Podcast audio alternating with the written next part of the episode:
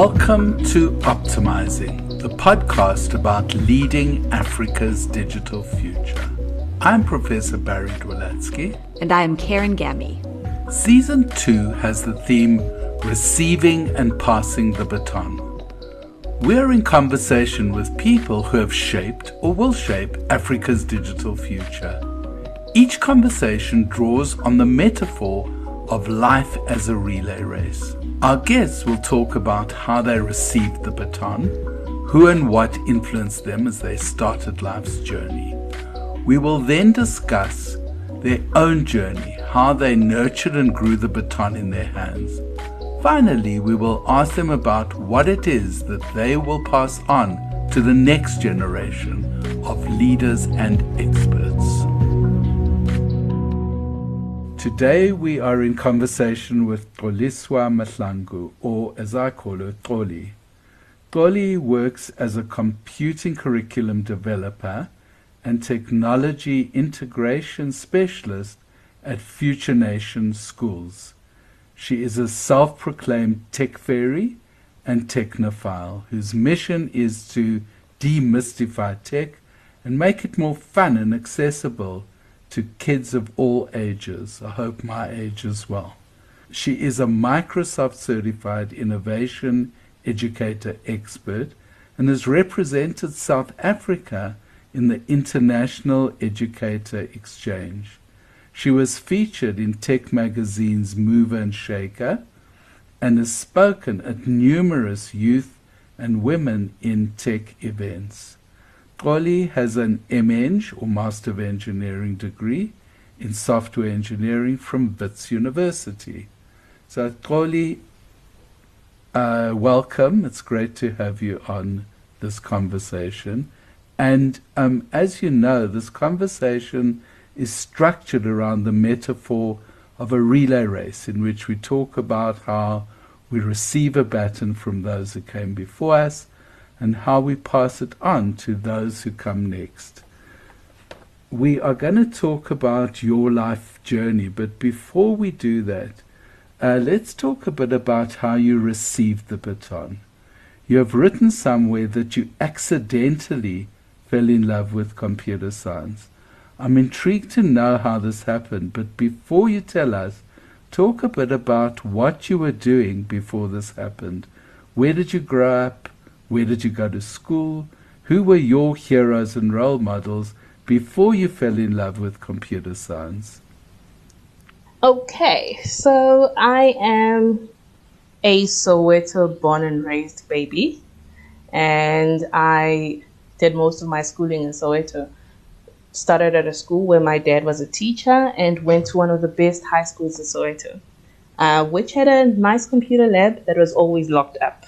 So um, and that's why I never got to knew uh, to know anything about um, computing until second year.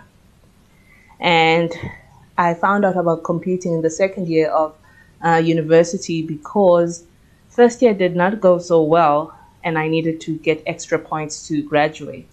So I thought, hmm, maybe I should go do psychology as an extra course, Anyway, it's just for uh, points got there, they showed me the textbooks, and I was like, uh, no, thank you. That's not for me. It's too thick of a textbook for me. Mm-hmm. And I had remembered that one of the um, guys who I started with, who went to the same school, had said he was doing computer science. So I thought, hey, it's just for points. Let me um, go and roll for it. And what's the worst that could happen? So that's how I got into computer science. And the first day was uh, a challenge, a huge one. I remember struggling with just getting Python to print hello world when the people around me were already asking about for loops when I knew nothing mm-hmm. about that. I had every chance to be frustrated and leave, but because I'm not the type that quits easily, I, I soldiered on. I made a few friends that helped me through it. And with time, it became a great love of mine because it's the one thing that I could do and see the results immediately. If there were bugs, I could solve them, even if it took the whole night or three days or four days. But that satisfaction at the end of the day when you actually get code to work was addictive. And that's how I fell in love with it. And that's why I say it was an accidental love affair.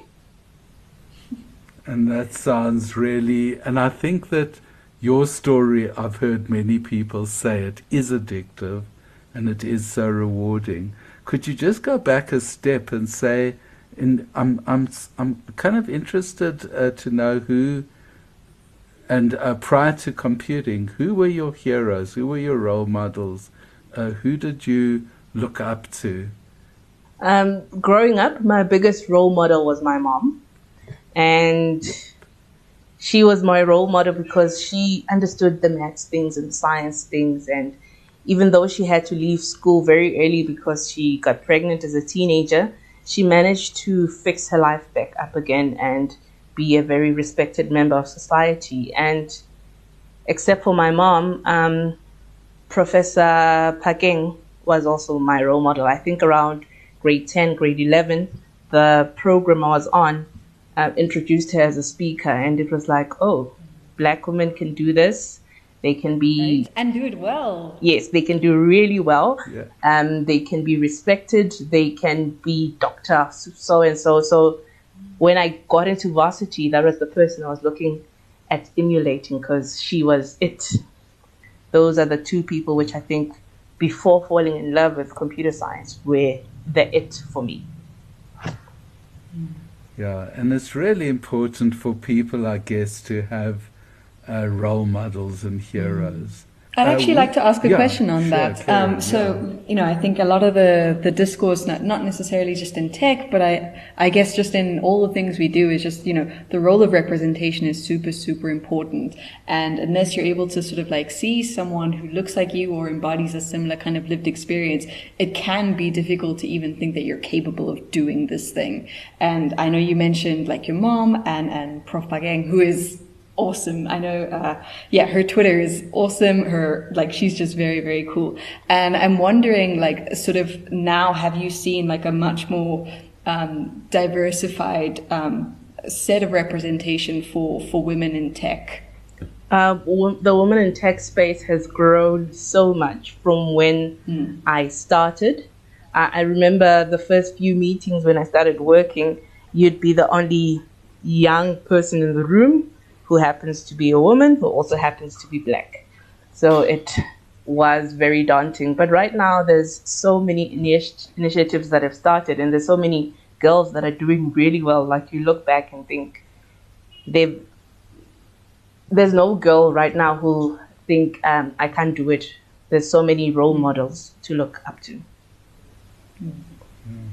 And that's um, something that I'd like to come back to and explore exactly that question.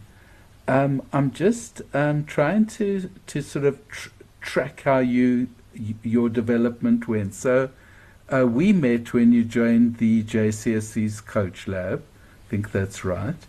And uh, from Coach Lab, you went on to complete your MEng in uh, software engineering, which you did via the JCSE's CPD program. And while you worked with me in the JCSE, we we were uh, developing the thinking that led to the creation of Wits university's own uh, digital innovation precinct in Braamfontein. Uh, you ran the coach lab yourself, so you had been in the coach lab, and then you, you ran it yourself, and you you worked also to uh, develop a wonderful program for school children uh, where you um, engaged with them and you brought them in and gave them role models for them to see.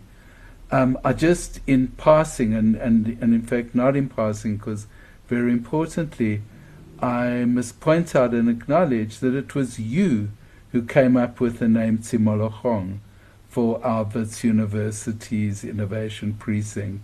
So the name has gone far, and you were the one who who created it. But um, can we talk a bit about these programs you were in? So there was Coach Lab, there were the uh, there was the CPD and the, the and and the MEng. And um, can you talk about uh, the, the the programs, how they worked, and what lessons you took from them that are useful to you now as you go forward? Okay, so I'll I'll start with Coach Lab, and I'll start with the story around Coach Lab. So a friend of mine had actually applied for it. Um, I think in our um, dip year, and she sadly did not make it, and that's how I got to know about Coach Lab. And one of the requirements for Coach Lab was that you need to be actively studying um, towards a postgraduate. And I remember not even having money to register. So I wanted Coach Lab so much. I remember going back to the computer science department and speaking to Mr. Mkunu there and asking him if there's any finance opportunities that he knows of. And he went and spoke to one of his colleagues who took some of her research money to fund uh, my uh, my honors, and that's how I got into Coach Lab. And Coach Lab was a very interesting um, program for me. I had only learned computer science in HDIP the previous year, and now I was needing to apply it in a real work situation. And there were many flaws. Uh, there were um, projects that just didn't work for the first time. Um, it was our first encounter at hearing that the customer is always right, but the customer doesn't know what they want mm. until you give them what's wrong. We, I got to make a lot of lifelong friends who are still my contacts even now, 10 years down the line. And I got to learn how to be professional and take life seriously and um, over deliver and under promise. And those have been lessons that I take and implement in my life going forward. And then I got to do the CPD and get my MEng through that. It was a very grilling um, program. There were a lot of courses, and because I was doing the CPD while full time employed, it, it took a lot, but I got through it and it gave me a huge sense of accomplishment because the things that I was scared of and the things that I thought I couldn't do because I don't work in an IT shop uh, where the other students are working and um, they seem to have an advantage because they've been doing this for a lot of years. Because a number of people who were in the CPD program are people who had years of industry uh, experience. And as a person who had only been working for a few years and not even working in an IT uh, shop specifically, it would make one very um, unsure of the input that they're giving. But when we did courses there and you started realizing that you your voice matters and there's things that you can help other people with who are not specifically looking at the human side of mm. the whole thing.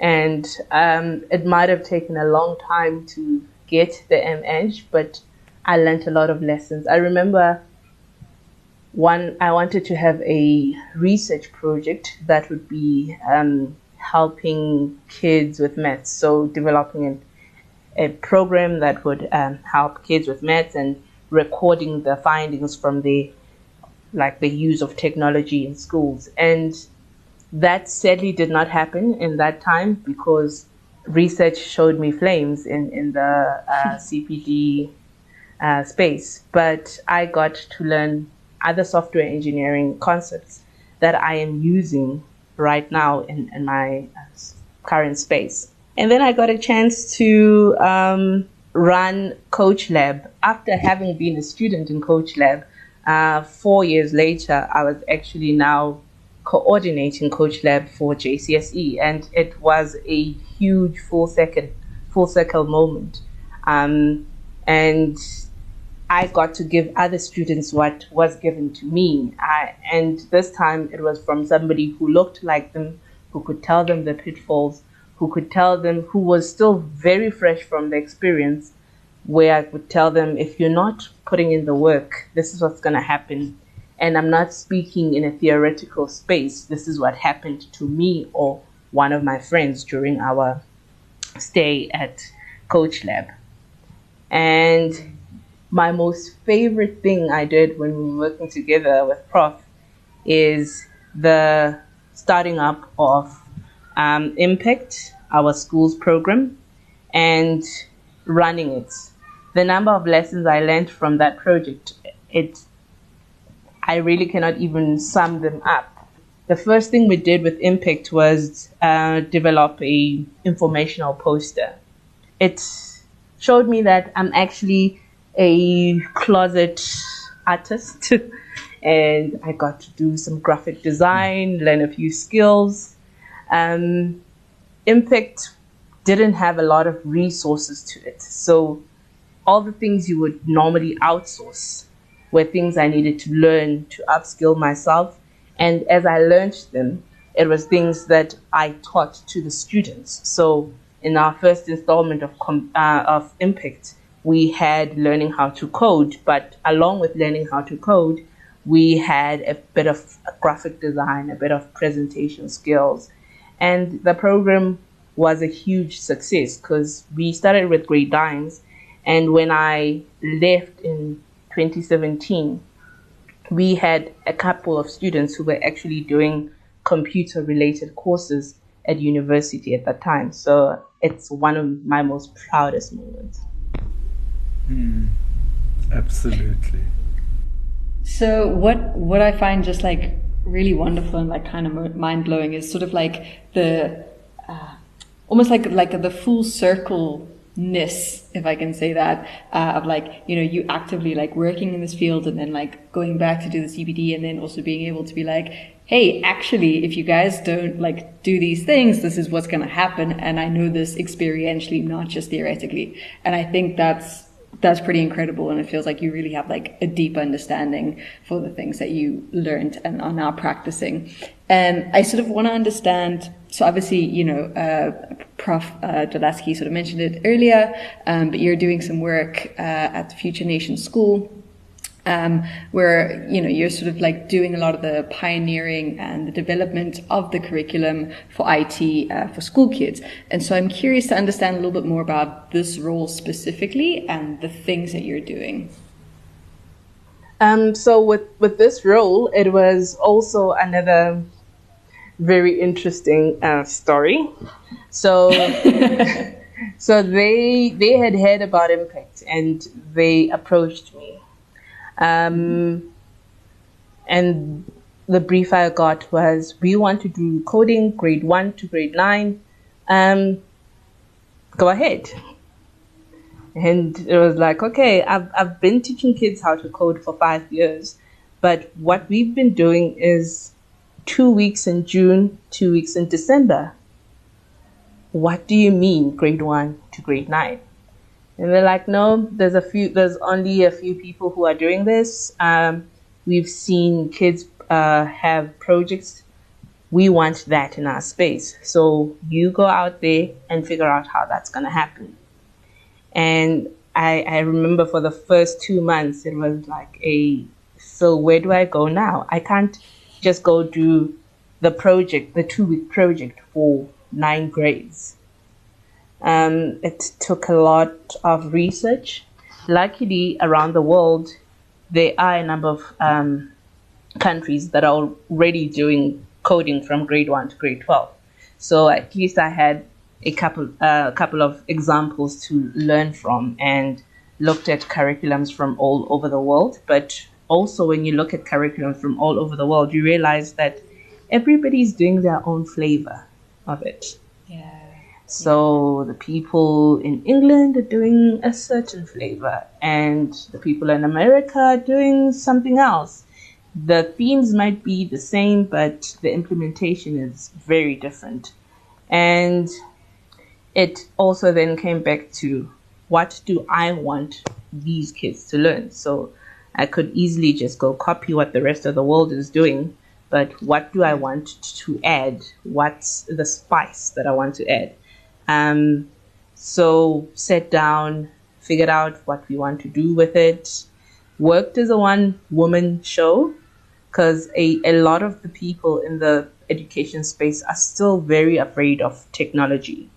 So you'd get your superiors still saying, no, you're the one who understands this. As long as stuff is happening, we're fine. As long as there's output, as long as we can see what's happening, we're fine with it. So I'm, I'm very grateful that I was given a lot of leeway to sort of fully develop it and see what works, what doesn't work. And it's not something which I can say will ever be fully developed. The tech space changes so quickly that as we teach kids skills, there's something else that can do it quicker. So it's been a learning um, experience, and we've had kids um, develop really great um, projects from it. So the the environment I, I work in is a project based learning environment, and that helped in the structuring of the curriculum. So at after every term, kids need to have something that they can exhibit. And it works to my advantage because then I can structure the lessons so that at the end of 10 weeks, they've got something that they can show. Um, one of my favorite projects that we worked on is the grade fours were creating games for grade ones.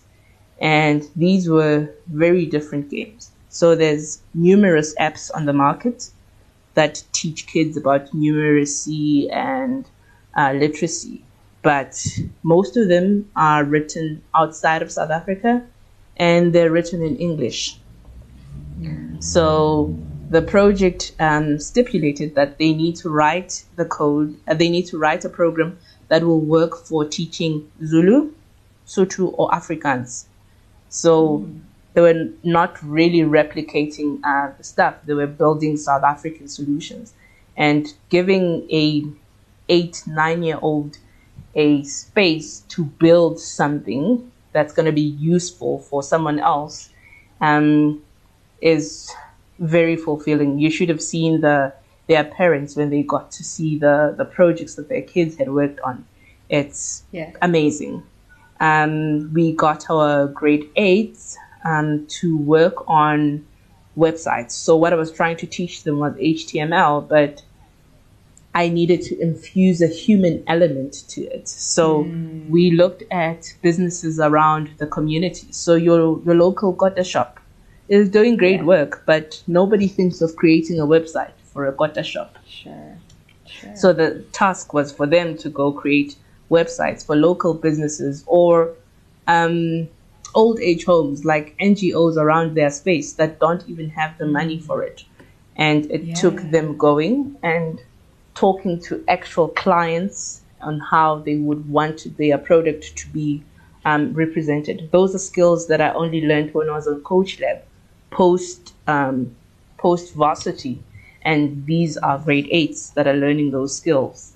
And another project which um, I am really proud of so um, the brief was expanded after a couple of years. The initial brief was grade one to grade nine. And when the kids got to grade nine, they were like, okay, grade 10 and 11 also need a curriculum. And I sat there for a while and thought, what do I teach grade 10 and 11? that is not yeah. CAT and that is not IT because those subjects already exist. So what what do I teach them? And um, I had an idea of actually introducing them to the online learning space. So there's a lot of courses out there online.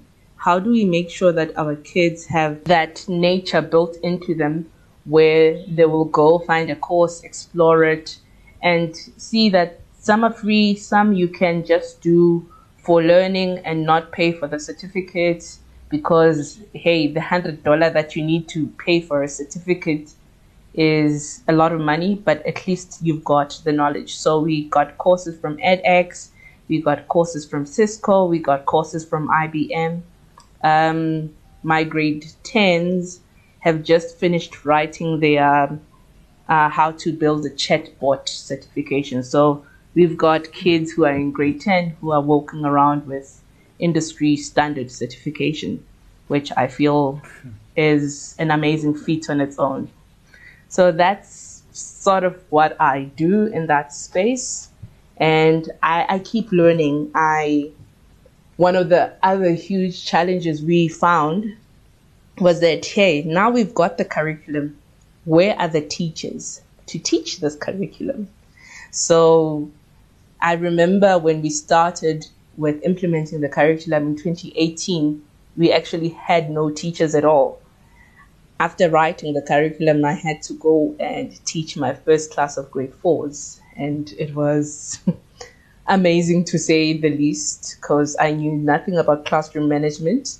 Um, the kids I had worked with on the Impact program are specific smart kids who wanted to be in the program. So they already had the love for computing, but did not have the the resources around us. Now I was in a class with kids who, yes, others want to learn, the others don't want to learn, and the others are quicker than the others. The pacing is not the same. So I learned a lot, and right now I'm working with a team of interns that I'm teaching how to teach computing as we expand and grow bigger. Really, this is amazing, and I think it's it's um, kind of really shows how um, uh, teaching is is is a non-linear thing. You know, you you do you go back, you improve. Um, the um, key thing that I noticed when you worked with us at JCSE and at the Tshimologong precinct your two most amazing attributes were to bring creativity out of the young people. It sounds like you're still doing that. And then you um, kind of really focused on mentoring them, on uh, not just giving them tasks, but you got very engaged. And in terms of uh, how to teach young people, how important is it to um, to kind of bring creativity and fun into the classroom? Uh, so fun needs to be there. Like if it's not fun, then I, I really feel it's not worth um, doing. When I worked um, on the Impact program, I was fortunate enough to work with my little sister as a volunteer, and she is the creative part the one who'd come with um, all the ideas around implementing the fun side of it. So if if both of us were a business, I'm the brain, she's the fun, and makes sure that everybody comes together. And I got to learn a lot from somebody who's seven years younger than me. And a great thing for her too is she did go on to go study um, arts and she's also teaching. So she's teaching arts and something very creative at this point. Um, but I got to learn a lot of lessons from her of how to introduce the fun element, and I am using them even now. The projects which I, I spoke of, we try and make them fun. So, one of the things that um, is a value at Future Nation School. So fun is actually a value. And when you go present projects that you want kids to do, the colleagues will sit and figure out how fun it will be for the students. Um, and another element that adds fun when kids can see that the work they're doing is impacting somebody real. It's a real solution. It's somebody's going to say thank you at the end of the day. Thank you, you made my life a bit easier. It, it adds an element of fun on its own. And creativity, the digital space allows for people to be creative in so many ways. Um, I'm a creative at heart. I would like to think I I paint, I sing, Sadly, I don't dance, can't dance to save my life, but um, the digital space allows me to do that. And it allows kids to showcase their talents. Kids get um, kids get so excited when they can show off what they've done. And that's how we do the creative and the fun and it's vital. It, your classes can be dry and boring. You'll miss a lot of kids. and when teaching computing, one of the lessons I have learned through Impact and through some of the interns we've had, a lot of people focus on the technical stuff and they lose a lot of mm. people. They are great lecturers in the tech space, but they make their content so dry and so technical that um, people people just get lost and think it's not for them. And that's why I, I self proclaimed myself the tech fairy. And the job of the tech fairy is to say to people, you can actually do this. It's it's not that um, it's not that hard because a lot of people in the tech space are smart, and because they're smart, uh, they sort of close off the tech space. They make people think that coding is this thing that only super geniuses can do, and if you're not super brainy, it's not something that you're gonna be able to do. So it's my work as a tech fairy is trying to dispel that myth and show people that if you break it down to smaller chunks, if you learn why you do the things you do, it's something that can be done by a number of people. Yeah, yeah, and I think you've really touched on it in terms of um, kind of not focusing only on the hardcore tech stuff, but keeping yeah. people engaged. Yes, yeah, the hardcore tech stuff is a whole lot easier to teach to people who want to know. So most of the mm. time we make it so hard that people don't even want to know. So true. And I think even that thing you were saying around like bringing the the fun element in, like as someone who is is not a child technically, I also cannot stomach any sort of learning activity that is not fun at the very least. And I think, you know, trying to start as young as possible is probably the right way because it, it, feels like you're able to get that mix of like, you know, curiosity and like, you know, to make people feel like they're safe enough to feel curious and to like explore and understand what it means to learn on their own. But then also to kind of get that social side where it's like, cool, there is a social problem and you can use technology, which in this case is coding to solve it. I think that is really, really powerful and it, you're nailing it. Yes, and, and even with, with the younger people, it's even easier because um, I think the older we grow, we are more afraid to make mistakes. So with younger people, if you yep. teach them that it's fun and it's okay to make mistakes, and if you make a mistake, we'll all learn as a class.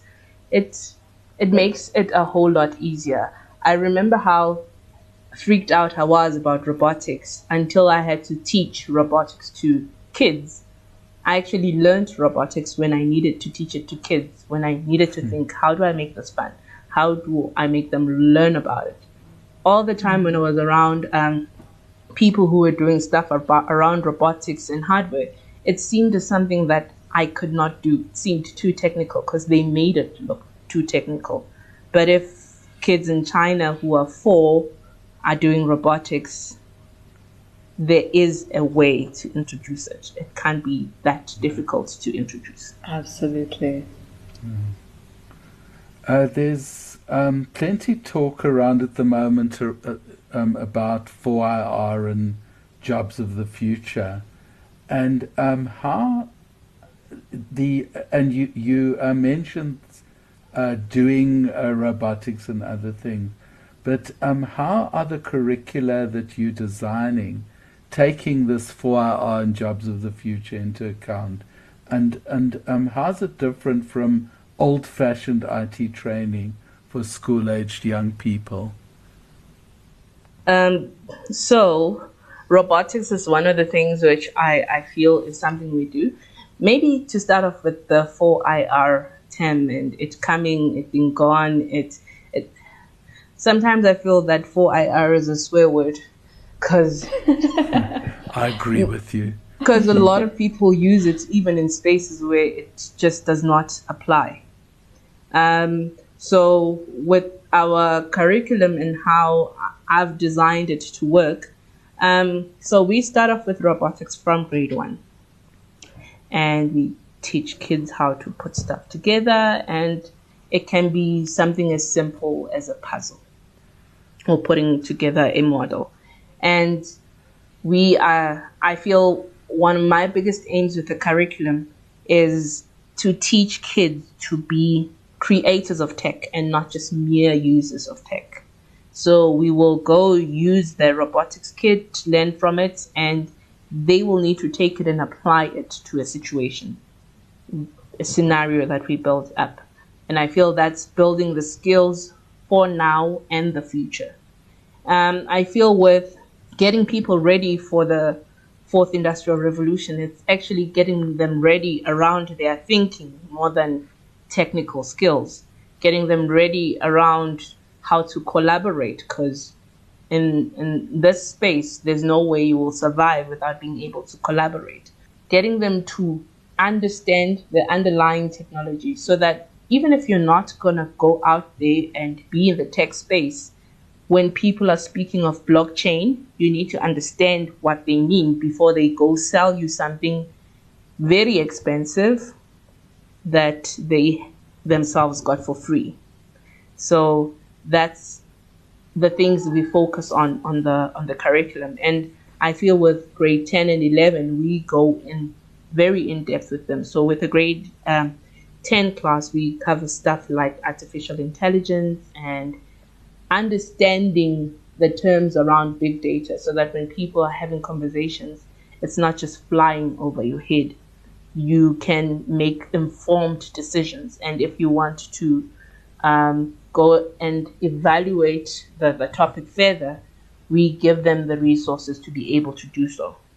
Cool. So I, I think, uh, and, and, you sort of also touched on this in the beginning uh, when you were talking about like your role, role, models and and just sort of like the larger question around sort of representation. Um, and I know that you've done quite a bit of uh, really, really good and meaningful work in terms of like bringing women and, and young girls into the digital sort of professions or, or digital industry. And, um, I guess my question is sort of what what you think the reason is that fewer women work in computing, and what we've done uh, as an industry uh, to try and change this.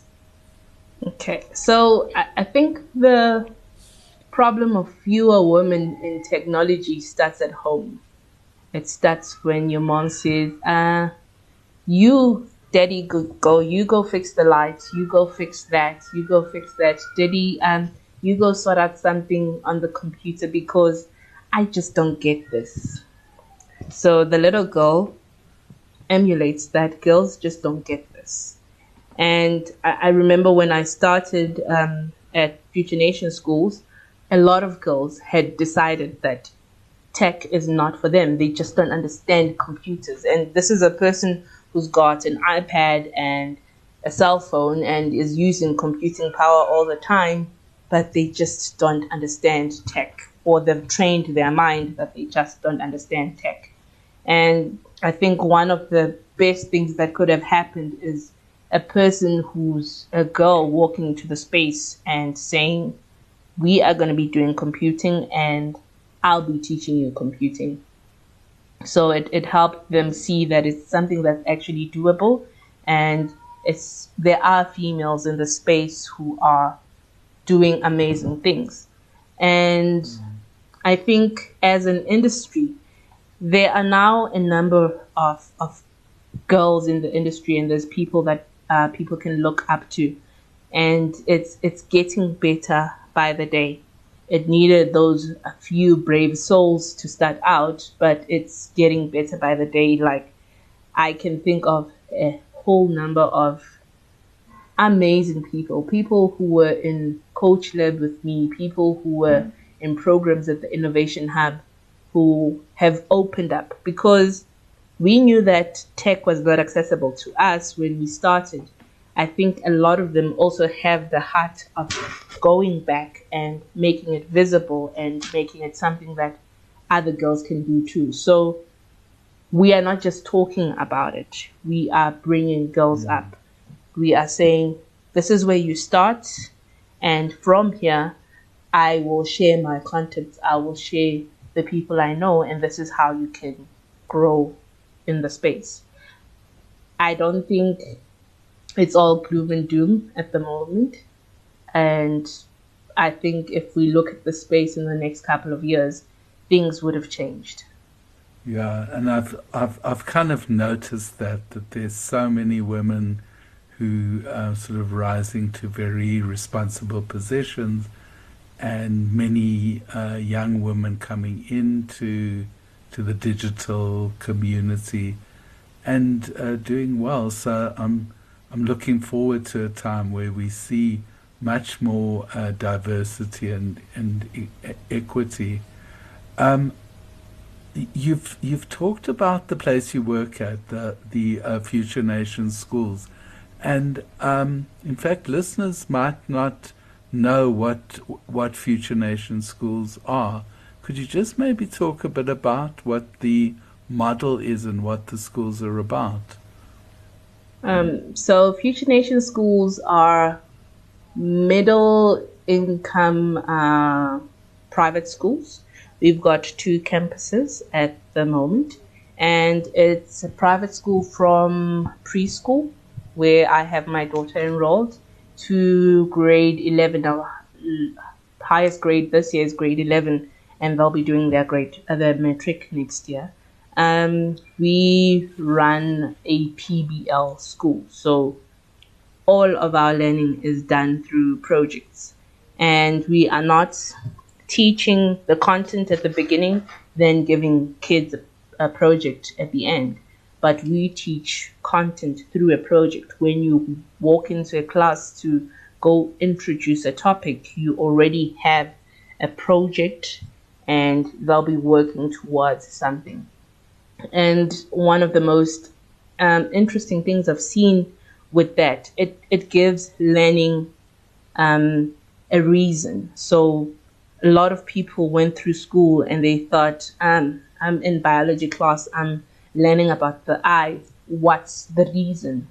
When if we were to be teaching the eye, uh, students would be working on maybe a campaign to make people aware of um, eye problems or helping something. So when they start off, they know what they're learning, um, what the learning is connected to. And another nice thing about projects is every project needs to have an adult connection. So it's not just your teacher who's telling you that you need to know this, but we get people from industry to say, I work in this field and in my everyday space, this is how this topic would live itself out. So I feel it's a very powerful uh, teaching model. It's very demanding on the teachers, but the the outcome and how kids learn after that is, is amazing. Yeah, yeah it, it certainly sounds very interesting and very innovative. And, and this notion of mentoring is very strong, as you say, within the, within the model of the school. Um, your, your entire professional life has been about passing the baton. You're a born teacher, and what teachers do is they pass their knowledge on in in in, in creative and fun ways, hopefully, but uh, not all teachers do that. But um, suppose you had five minutes with a young person who was curious about getting into digital, um, and your your five minutes sort of pitch to them.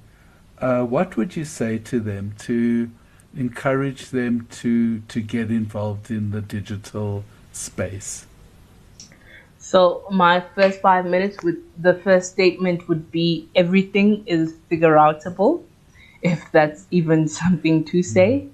Um, a lot of people are afraid of getting into the tech space because they feel there's a lot that they can break or it's not accessible. I remember one of the reasons why I did not like robotics per se was it felt like it was very elitist. You needed to have 12,000 rands to go spend on a kit before you even start. But those barriers are coming down day by day. There's so many people who are doing very interesting stuff and bringing the costs down a lot. And uh, things uh, just don't, there isn't that barrier anymore. So I would say go into it. You can figure stuff out as you go along. Um, find people who can help you.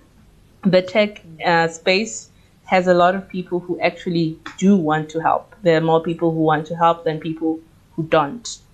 But when you do get into the space, understand that people won't just give you things. You need to go out for, for those things and you need to work for them. And one thing which is also a lesson to me right now is when you know the things, then speak up. Um, in, in my professional space, I feel I could have gotten a lot further than I am right now if I spoke up because there's a lot of things I knew and I'd sit with the brilliance that's in me because sometimes I felt like uh, maybe if I speak up, I, I, I'm not the candidate that you'd be expecting to speak up.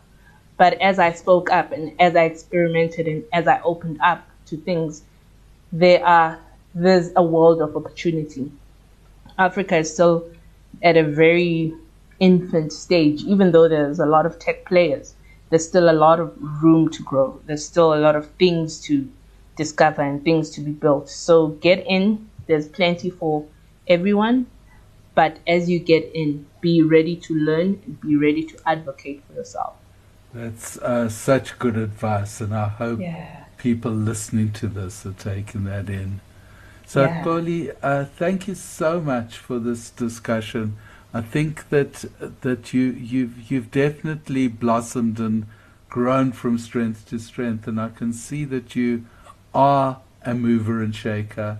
It's uh, not just being on a magazine cover. You are really a mover and shaker in this industry. And thank you so much for your time coming onto our podcast. And I hope that we'll have you on again to hear about all the other amazing things you do. Yes, please. no, thank you guys for even thinking about me for of people that you've passed on the baton to. Um, it's it's really real. So it's not just something that you are saying.